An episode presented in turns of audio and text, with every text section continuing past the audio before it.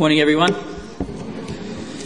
Just want to uh, say thank you to our team this morning, especially the guys who are working hard up here this morning trying to get uh, know, jerry rig kind of computer and uh, data projector and things like that. Uh, it's a tremendous amount of stress that they sort of feel when things uh, all of a sudden go on the fritz, the uh, data projector and things like that, and uh, you know, sort of all the pressure that's on them to sort of try to get everything all uh, all set up. So thank you to all those folk today, and also to our team who have had a bit of a spanner thrown in the works today. Janine, God did very, very well this morning through through you and the team. Thank you for that.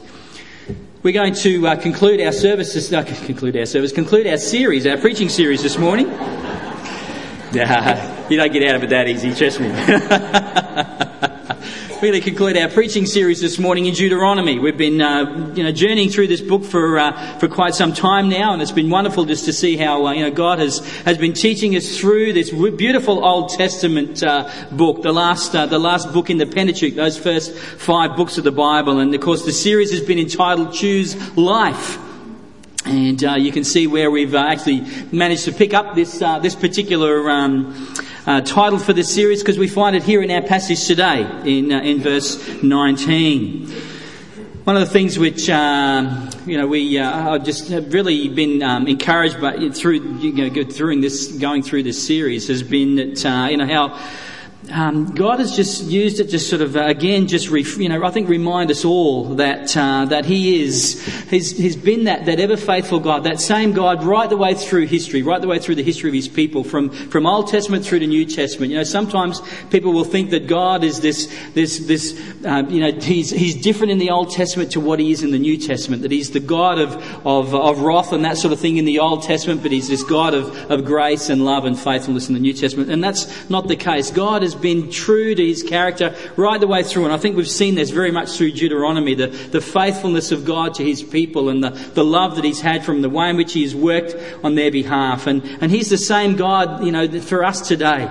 The same God that was for these people back here some, you know, several thousand years ago in this, in this book in Deuteronomy. He's the same God that, uh, that is our God today. And he has the same purposes for us as his people today. And I think that's something that we can, uh, take a great deal of, uh, of comfort and assurance and, and hope as well. As we've seen God sort of work out his purposes for his people here, he's working out those same purposes for us. So let's pray and let's ask him this morning to, uh, to truly bless this last message in this series. Father, we thank you this morning for your, for your goodness and for your faithfulness. We want to thank you that you are a God indeed who uh, has um, you know, just shown your, your power and your might you know, right the way throughout history, particularly with the history of your people, Israel. But Lord, you've, you've done it in our lives too, through the Lord Jesus Christ. And we want to praise you and thank you for that today.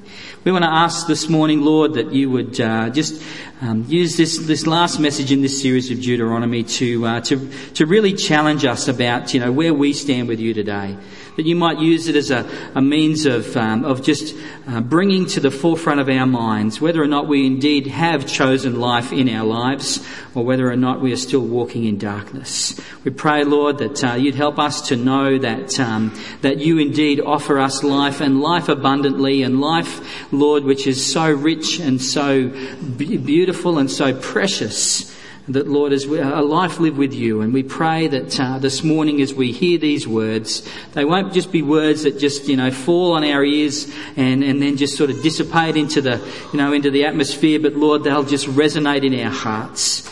And we pray, Lord, that you would speak to us this morning, and uh, and Lord, help us today to um, yeah to truly um, be people who have, have, got a real attention, a real attentiveness to our, to our listening, and a real attentiveness to our understanding today. For we ask it in Jesus' name, Amen.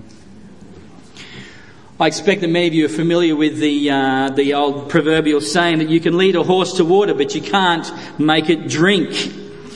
Of course, what this proverb means is that, you know, you can give someone the opportunity to, to learn or to, you know, just to, to, to do something, but you can never force them to actually accept that, uh, that opportunity. You know, you can, with the very best intentions, point out all of, all of the benefits of a particular course of action and, and all the pitfalls and that sort of thing, but you cannot force someone to actually follow that course of action. Remember as a driving school instructor many, many years ago that, um, that uh, every now and again you get people who just ring you up and, and actually just book your car for a, for a lesson and a test. They didn't want to take a whole heap of lessons with you, but they just wanted to use your car for the test on the day. And so they'd ring up and, and I'd take them for an hour's lesson beforehand just to sort of go over with them what to expect on the test and try to try to help them, you know, just perhaps address some of those bad habits and things which the, the examiner would pick up on and which might end up sort of failing them. It was interesting that the people who um, that would do this were sometimes people who had actually had a license before but had lost it for whatever reason and they were just having to, to resit their driving test again to get it. And generally it was these people, these people who kind of had had that driving experience before who wouldn't listen to you. You know, you could sort of, you know, for an hour tell them the same thing over and over and over again and uh, try to sort of, you know, give them the, the you know, the right kind of uh, you know, approach to taking the test. But they, they'd done it before, they, they knew what it was all about and, uh, and they wouldn't listen to you until it came to when they came back and they'd failed that test, and then it was time to take it again another time. Then they would, then they'd come along and actually, you know, might listen to, uh, to what you'd have to say. Why is it, do you think, that we can be so stubborn at times to heed wise instruction? Isn't that the case? That we can be so stubborn to heed instruction? I mean, failing a driving test is one thing, but but I think failing at life is something completely different, don't you? Yes, if we fail to hear and heed these words of Moses in this passage this morning, that's precisely what we are in danger of doing. This morning, this message is really a message about what the passage says. It's about a message about life and death.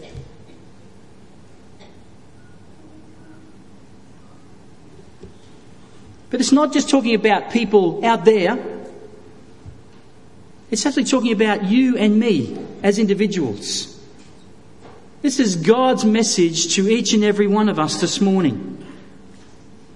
And this morning, through His Word, God is going to present each of us with a choice. Just as he did with his people through his servant Moses here in this passage on the plains of Moab, you know, back before the, the Israelites were to enter into the land of Canaan, the promised land that God had, had promised right the way back to the time of Abraham. God's going to set before us today a choice, a set of conditions. And, right, yes, this is, that's right, there it is. I'm looking up there, Pete, and it's not working, is it? He's going to set before us a choice. He's going to set before us a set of conditions. And He's going to set before us a set of consequences. And God willing, He's going to help me to lead us all to the water this morning. But ultimately, it's actually going to be your choice as to whether or not you'll drink. You'll drink from the Word of God. So let's begin this morning by looking at the choice then. In verse, see that in verses 15 to 19 of our passage today. It says, For this commandment that I command you today is not too hard for you, neither is it far off. It is not in heaven that you should say, Who will ascend to heaven for us and bring it to us that we may hear it and do it? Neither is it beyond the sea that you should say, Who will go over the sea for us and bring it to us that we may hear it and do it? But the word is very near you. It is in your mouth and in your heart so that you can do it. And then so Moses says, See, I have set before you today. I'm laying it out before you today, life and good death and evil. There's the choice. And the Bible very clearly points out that there are really only two paths or two roads in life. One that leads to life and one that leads to death. So Moses is saying here in this passage, I've set before you today a choice. You can either choose life and good or you can choose death and evil. I mean, the choice couldn't be made any clearer, could it? It couldn't be set out any clearer in, you know, in the terms that Moses has set it out for the people. You know, in all these words that Moses spoke, he had, he, had, he had reaffirmed to the people of God God's powerful work on their behalf. He'd taken them right the way back to the Exodus. He'd reminded them of how God had brought them out of slavery in Egypt, how He'd acted in a powerful and mighty way to, to bring them out of Egypt and then through the Red Sea. He'd reaffirmed God's grace to them, God's promises to them. He'd showed them how to live so that they might experience blessing and goodness in their lives. Moses had even pointed out to the people the wonderful possibilities of the future and the confidence that they could have in God that He would be able to bring these, these possibilities about for them. As they prepared to enter, I mean, they, here they were camped on the, the western, uh, sorry, the eastern shore of the, of the Jordan River. They were able to look across the river and see the land there out, spread out before them. This land that God had promised, and Moses saying, Look at the possibilities. And he's saying, these are, these are the things which God has in store for you. And if you'll just trust Him, if you'll just walk in His ways, if you'll just be obedient to Him and do and live the kind of lives that He wants you to live, then you're going to walk into that land and it's going to go well for you. That's not to say that it's going to be a bed of roses. They still had to go in there. They had to, they had to conquer the land. They had to fight for it. They were going to have to go up against fortified cities and giants and, and all kinds of threats and dangers and challenges in that, uh, in that environment. But God had already said to them that He said, oh, but I will go and I will fight for you. And not only will I fight for you, but I will give you this land. That was what Moses was saying. I have set before you a choice today. And it was up to the people to choose life or good, or death or evil, blessing or curse. The fact of the matter is, is that it wasn't just a choice that the people had to make an affirmation in their minds. It was actually, uh, it involved a whole pattern of life based on that decision, based on that choice that they were making. And it's the same with us. When we come to, when we, God presents us with a choice to follow Him, it's not a, it, it's not just about this, this mental assent in our heads and saying, yeah, God, I, you know, I love you and I'll, I'll you know, I'll follow you and that sort of thing. It, that means it's got to be backed up by our actions. It's got to be a pattern of living, of living in God's ways. So that's the choice that was presented. Then there was the conditions. We see that in verses 16 to 17 of our passage this morning. The way of life and good is laid out for us in verse 16, where it says this. It says, For if you obey the commandments of the Lord your God that I command you today by loving the Lord your God, by walking in his ways and by keeping his commandments and his statutes and his rules, then you shall live and multiply and the Lord your God will bless you in the land that you are entering to take possession of it. The way of life and good involves obeying God's commands. It means having a genuine love for God, a heart for God, a desire to want to live wholeheartedly for Him, to treasure Him in our lives. You know, when we, when we say that, you know, we love someone, it's not just a matter of just words, it's actually, we, we then seek to show them that we love them, don't we? No, we don't. Oh, okay. We do. We, we, we, we do all different things. We buy people gifts. We, we, you know, we invest our time and our efforts and our energies into people. You know, we express it through words and through actions. And that's what God is, you know, if we truly want to follow God, if we want to live in, you know, in this, this life of, of, of goodness and that sort of thing, if we want to, you know, um, just bathe in the blessings and the goodness of God, then God says, you've got to love me. Because that's where you're going to find the richness of life. That's where you're going to find the depth and the meaning and the purpose to life. That's where we're going to find this richness to, to life that, that can only be found in God and in a relationship with Him.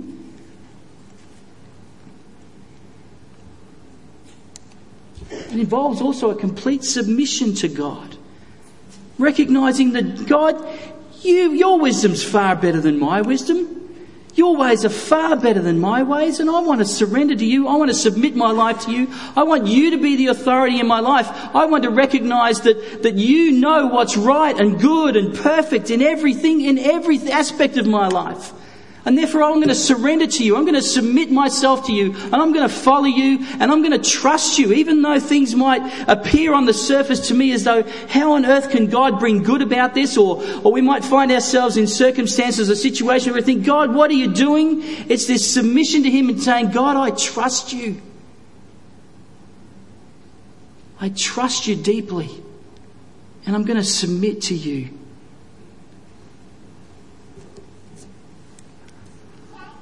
This term good here is the same one that's used in Psalm 23 verse 6, where it says, Surely goodness and mercy shall follow me all the days of my life, and I will dwell in the house of the Lord forever. That term good, it speaks about a prospering and a, a thriving, if you like.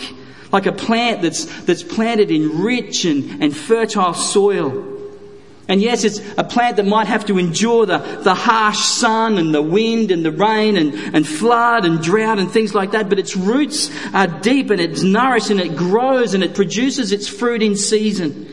Like Psalm 1, 3 to 4, where it says, you know, the person who delights in God is like a tree planted by streams of water that yields its fruit in its season. Its leaf does not wither and all that he does, he prospers. The wicked are not so. They instead are like chaff that the wind blows away, that drives away. Here again we see this contrast. And yes, life will indeed certainly have its challenges and its trials. But for the person who trusts in God, who seeks to live according to His ways, then they can be assured that God will indeed enrich their lives in a way that we could never ever experience in any other way. That God will indeed bring blessing out of hardship. That the close, that, that, that God's closeness of His presence will be with us always. He'll never leave us or forsake us. He will carry us. He will strengthen us. He will uphold us. He will keep us safe. We can be guaranteed of the warmth of His grace and of His love in our day to day lives. And we can have that confident hope that we will be forever His, even when this life is over.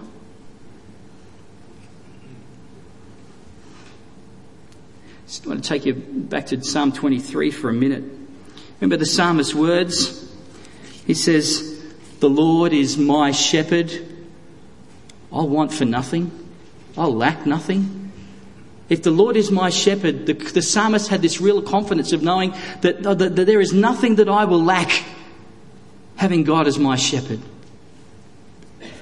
He will bring me to green pastures and lead me beside still waters where He will refresh my body and my soul. My soul will be restored, the psalmist says. There are times in your lives where you just, you just feel as though there's just nothing left. That the world has just beaten you down and battered you down. The trials and the hardships of life.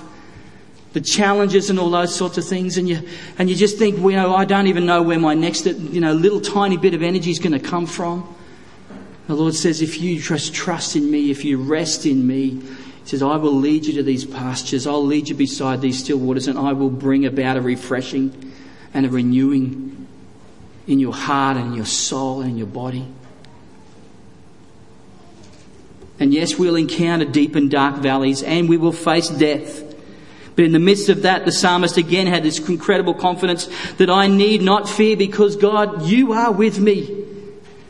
Your rod and your staff, they comfort me. His presence will bring comfort. He protects us and He will bring us safely through. Some of you today have got wonderful testimonies about how God has done that. In a few weeks' time, actually, you're going to hear from uh, from Ros Chamberlain. You, many of you are familiar with with Ros and the fact that she's been you know battling cancer for, for, for the last couple of years, and how and she's going to share with us a bit about how God has just really you know just helped her in her life and how He has been her shepherd and how he has led her beside, you know, these pastures and beside these still waters and how he's refreshed her and renewed her in her spirit. How he's protecting her and how he's just drawing her and bringing her safely through. And she's got this wonderful confidence that even if her life was to end tomorrow, that she will be with the Lord forever and ever. That's the confidence we can have. That's the life that God wants us to choose this morning. To have Him as our shepherd. But in verse 17 it says, But if your heart turns away and you will not hear, but are drawn away to worship other gods and serve them, I declare to you today that you shall perish. There's no ifs, buts, or maybes here. He says, You shall perish. This is the way of death and evil. To deny God, to reject Him, to worship and serve other things apart from Him. God is giving us all a choice to love Him and worship Him, the one who, who gave us, gave us His life the one who gave his life for us in order to secure us, in order to redeem us for himself, that we could be his children, that we might participate in all the blessings of, of, of him and, and all of his goodness and all of his, all of his riches. I mean, he's the one who gave us our lives in the first place, isn't he? You are sitting here in this place this morning with breathing in the breath that you have because God has been gracious to you in giving you that.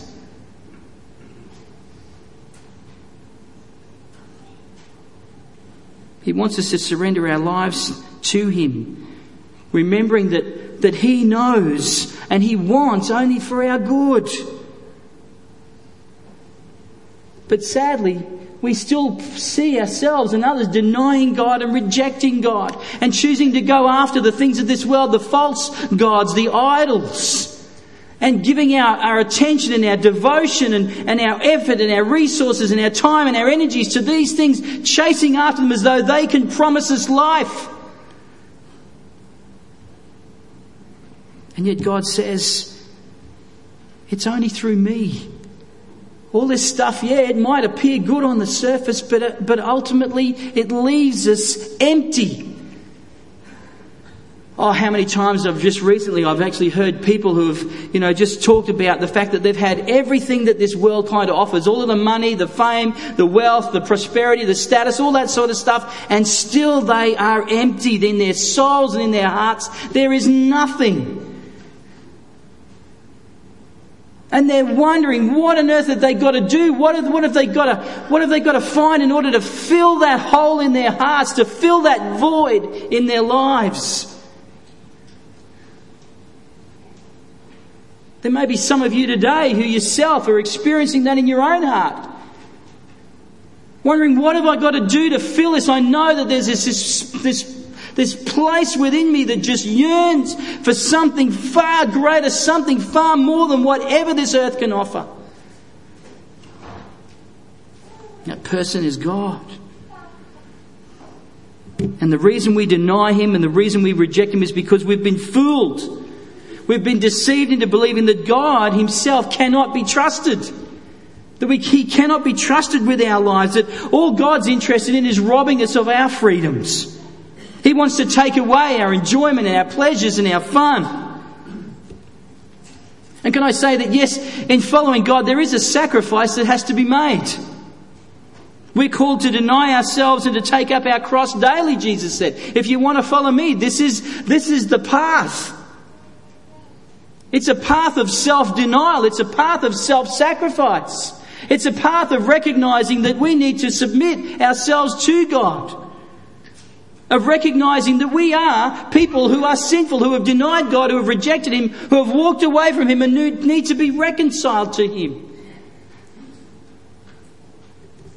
We need to be willing to put the priorities of God and His kingdom ahead of our own. This is the pattern of life that God is calling us to. To be willing to serve instead of be served. But here is the irony that it is in this way that we discover what real living is all about. We experience a level of blessing that cannot be known or cannot be known through any other means. Jesus says in Luke 9 24, for whoever wants to save his life will lose it, but whoever loses his life for my sake will save it or will find it. Jesus said, if you're willing to just let go and hand your life over to God, over to Him, then that's where real life is found.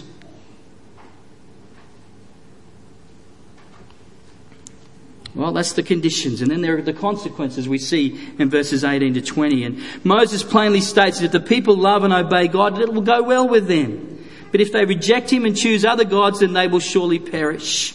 Because in verse 20 it says, it is God alone who is their life. Do you see that in verse 20? He said, it says, for he is your life and length of days. God is your life. He is the source of life. And sadly, we, we, we, we don't treat God like that in our lives today. We don't treat God as though He is our very life. There are so many other things that take priority in our lives today. There are so many other things that crowd into our lives, into our agendas, that, we, that, that, that our lives consist of those things, and God gets pushed to the edges, doesn't He? God says, I am your life. And that's what Moses wanted the people to see. The fact that they were here on the edge of the promised land proved to them that God could be trusted. For this indeed was the fulfillment of his promises to Abraham, to Isaac and Jacob, as, as Moses says here in this, in verse 20. The fact that you're actually standing here just about ready to go into the land, doesn't that prove to you that God can be trusted?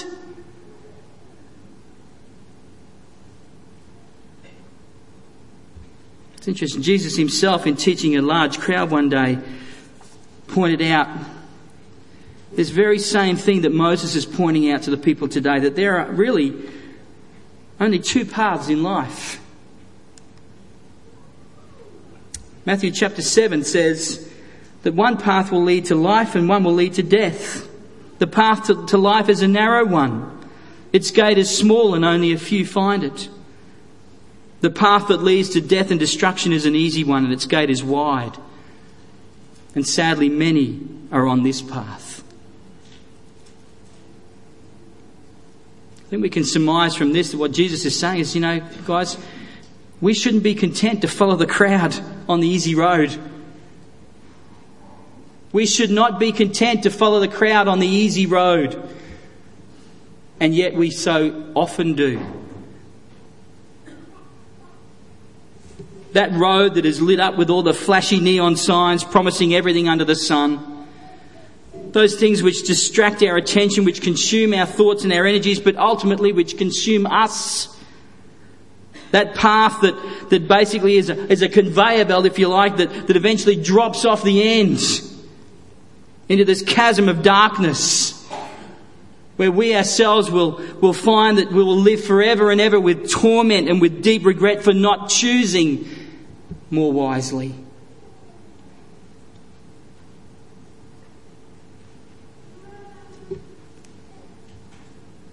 Sadly, today, there are some here in this congregation who are on that path. That path that leads only to death and destruction. And God wants you to, to realize that today. To know that He is offering you a choice today of life and good or death and evil. And you can't ignore God's words to you. Because if you do, you ignore it to your peril. Because today might just be the very one time that God is actually giving you a chance to respond to the life that can only be found in Him. You might walk out of the building today and may never set foot back into church again. You may never ever give God a second thought until it comes to the day which is the end of your life and all of a sudden you realize, what have I done? What have I done?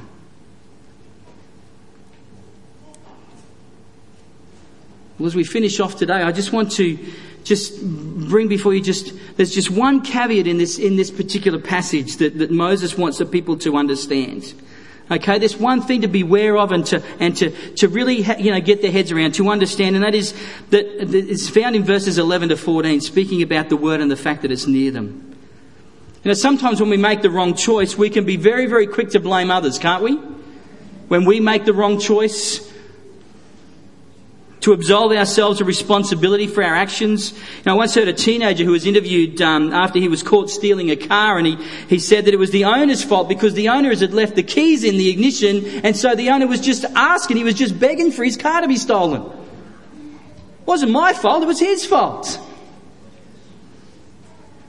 I mean, this kind of behaviour, this kind of attitude, it's, just, it's as old as mankind, folks. Because there in the Garden of Eden, Adam and Eve, they were given a choice. God says, you know, you can eat of any of the trees in the garden apart from one. The tree in the center of the garden, the tree of the fruit of the knowledge of good and evil. And God says, of this tree, you must not eat of it unless you will surely die. And what do they do?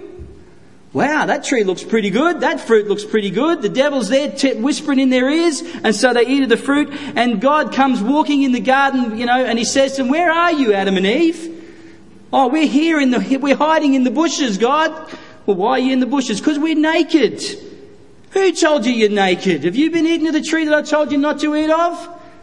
Hmm, well, God, Adam says, that woman that you gave me, she made me eat of it. So, in other words, God, it's your fault and it's her fault. It's not my fault. And he says, That serpent, he deceived me and I ate it. It wasn't my fault, it was his fault. The reality is that God is going to hold every single one of us accountable for our actions and our choices, and they're going to, He's not going to accept any excuses. There are not going to be any excuses. This is what Moses is making clear in verses 11 14. The, the, commands that Moses was giving to the people to, to hear and observe and obey, it wasn't as though that they could plead ignorance. It wasn't as though the word was too hard for them. Moses is saying the word isn't too hard for you, neither is it far off. Moses is saying here that, you know, folks, this word that I'm telling you, these words I'm telling you, they're comprehensible. You can understand them. Not only can you understand them, but you can also obey them. They were more than capable of obeying what God wanted them to do. Certainly not perfectly.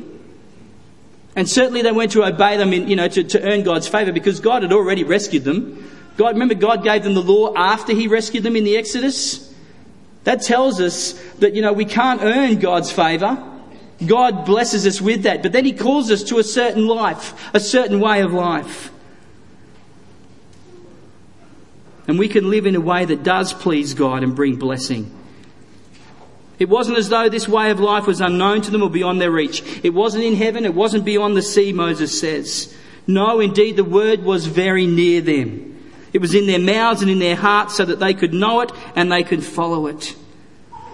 And folks, today God has revealed His way of life through His law that He, that, that, that, that He was giving to the people through Moses, and He's revealed His way of life to us today through Jesus Christ. God has revealed His way of life to us. Jesus himself says in John 14, 6, I am the way, the truth, and the life. No one enters into life apart from surrendering to Him apart from putting their faith and their trust in Him as Saviour for each and every one of our sins. We cannot enter into God's life any other way. Jesus is the gate.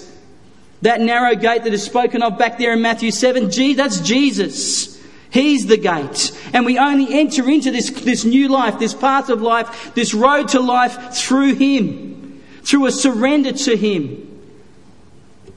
We either accept Him or we reject Him. We either admit our desperate need for Him to be the sacrifice for our sin, to turn God's wrath away from us, His righteous wrath. We either accept that He, uh, uh, and admit that, that, that God's way is the right way for us, and that every other way only leads to death. We reject the lies of the devil in this world and we seek to walk in the light of God and His truth, or we just we just go about our own way. We go about living our lives as we please, but ultimately the consequence will come back on us.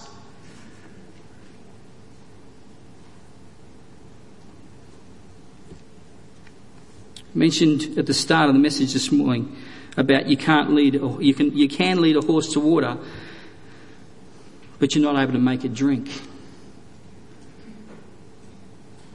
In John chapter 7, verses 37 to 38, Jesus, there in Jerusalem at a feast, stood up and he said these words. He says, If anyone thirsts, let him come to me and drink. Whoever believes in me, as the scripture has said, out of his heart will flow rivers of living water. Don't, isn't that the kind of life we want? Isn't that the kind of life that we yearn for? That we want to strive after, you know, to, to have that, that living water, that, that, that, that living, life giving water that not only flows into us but flows out of us. And so we are blessed and others are blessed, and God is ultimately glorified through that. Each of us is desperately thirsty, folks. Each of us is desperately looking to quench that spiritual thirst with all manner of artificial things. But when it comes down to it, ultimately we're drinking from dirty, stagnant pools of water, believing, oh, that these are so good. When right next to us is the living, beautiful, fresh, flowing, cool and clear water of Jesus Christ, the one who, who alone can quench that deep thirst within us. It's an interesting image, isn't it? We go to the world and we, you know, we sort of tend to, you know, want to find our, our, our, our, our thirst quenchers out there. And yet Jesus says, you know what? You're just drinking from these dirty, muddy footholes in the, in the, in the ground that just, they're putrid. And yet we, we drink from them and we think, oh, this, this is so good. And yet that beautiful flowing water of Jesus Christ is there available to us each and every one of us. He is indeed the life giving water. And this morning it's your choice. It's your choice. But like Moses this morning, I urge you choose life. Choose God. Choose Jesus to lead you and to guide you. Surrender to Him. It might be the first time that, that, that, you've ever heard a message like this. It might be the first time that, that God has really ever challenged you in your own heart about where you stand with Him. And He's saying to you today, choose life, choose me that you may live long and long and, and, length of days in the land. God's not saying, you know, that, that, we can expect a life of prosperity and that sort of thing in this life. But what He's talking about is that, you know, the, the, that our life will seem so rich and so de- so full of meaning and purpose that it does f- seem as though it's just a, a you know a long, beautiful life.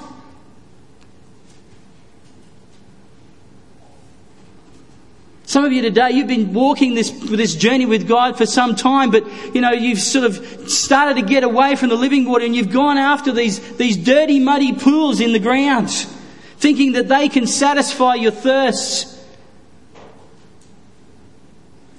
Thinking that these things in of this world today have got so much to offer and they've got so, so much joy and pleasure that they can bring you. But God is saying, you know what? Those things are only going to lead you to a path of, of, of misery and a path of hurt and a path of pain and a path of hardship. Why would you choose that? Why would we choose that? It's foolishness, isn't it? God says, choose life. We're going to come around the communion table now. I might ask the stewards if they'd like to come forward.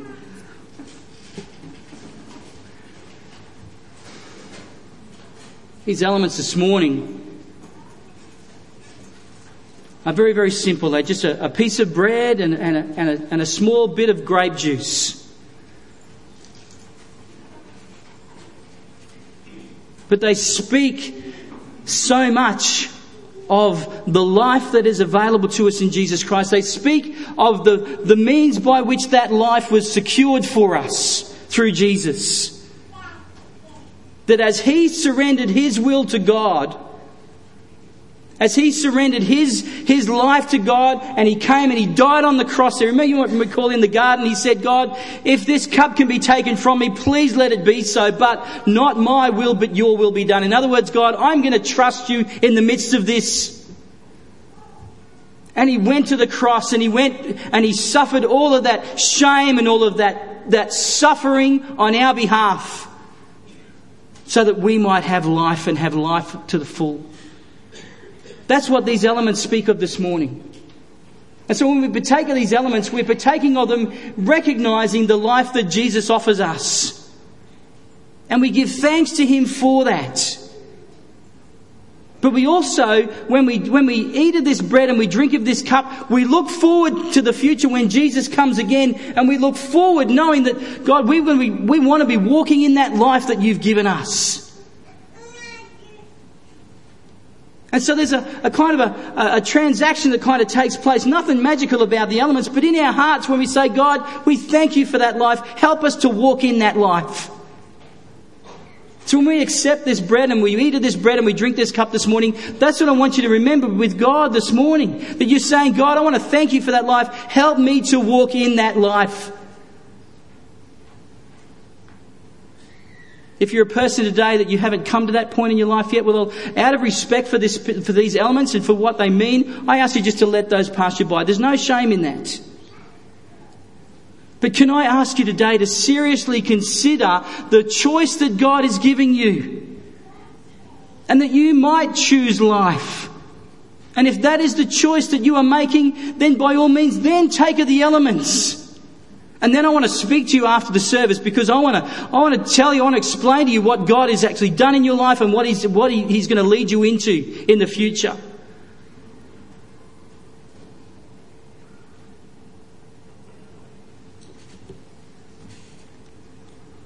There are days I get up here in this pulpit and I wish God I was more. What's the word? I had better words.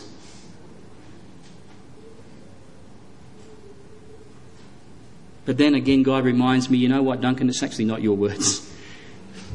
It's actually the work of my spirit. And right now, this morning, my prayer is that the Holy Spirit is indeed speaking to every one of the, your hearts, as He is in my heart today. That is the voice of God, folks.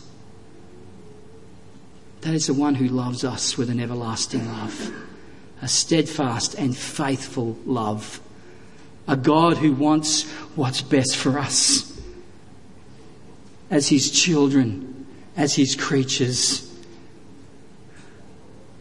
You can trust Him. You can trust Him with every aspect of your life today. And so, as you partake of these elements this morning, please give thanks to God for them. But take them knowing that you can trust God absolutely, completely, wholeheartedly for your life, no matter what you're facing. And He will bless you. Let's pray. Father God, I thank you today for this time together around your word and through this series in Deuteronomy. And Lord, it's been a, a beautiful uh, reminder today of the fact that you have indeed given us life, given us life in your name through Jesus Christ. And as we partake of these elements this morning, I pray that that, that will very much re, just resonate in our hearts. Help us to give thanks to you. Help us to choose life today. For we ask it in Jesus' name. Amen. We're going to hand the elements out. I ask you just to eat of the bread and drink of the cup in your own time, and then uh, the uh, the stewards will come afterwards and uh, and collect those. Okay. Thank you.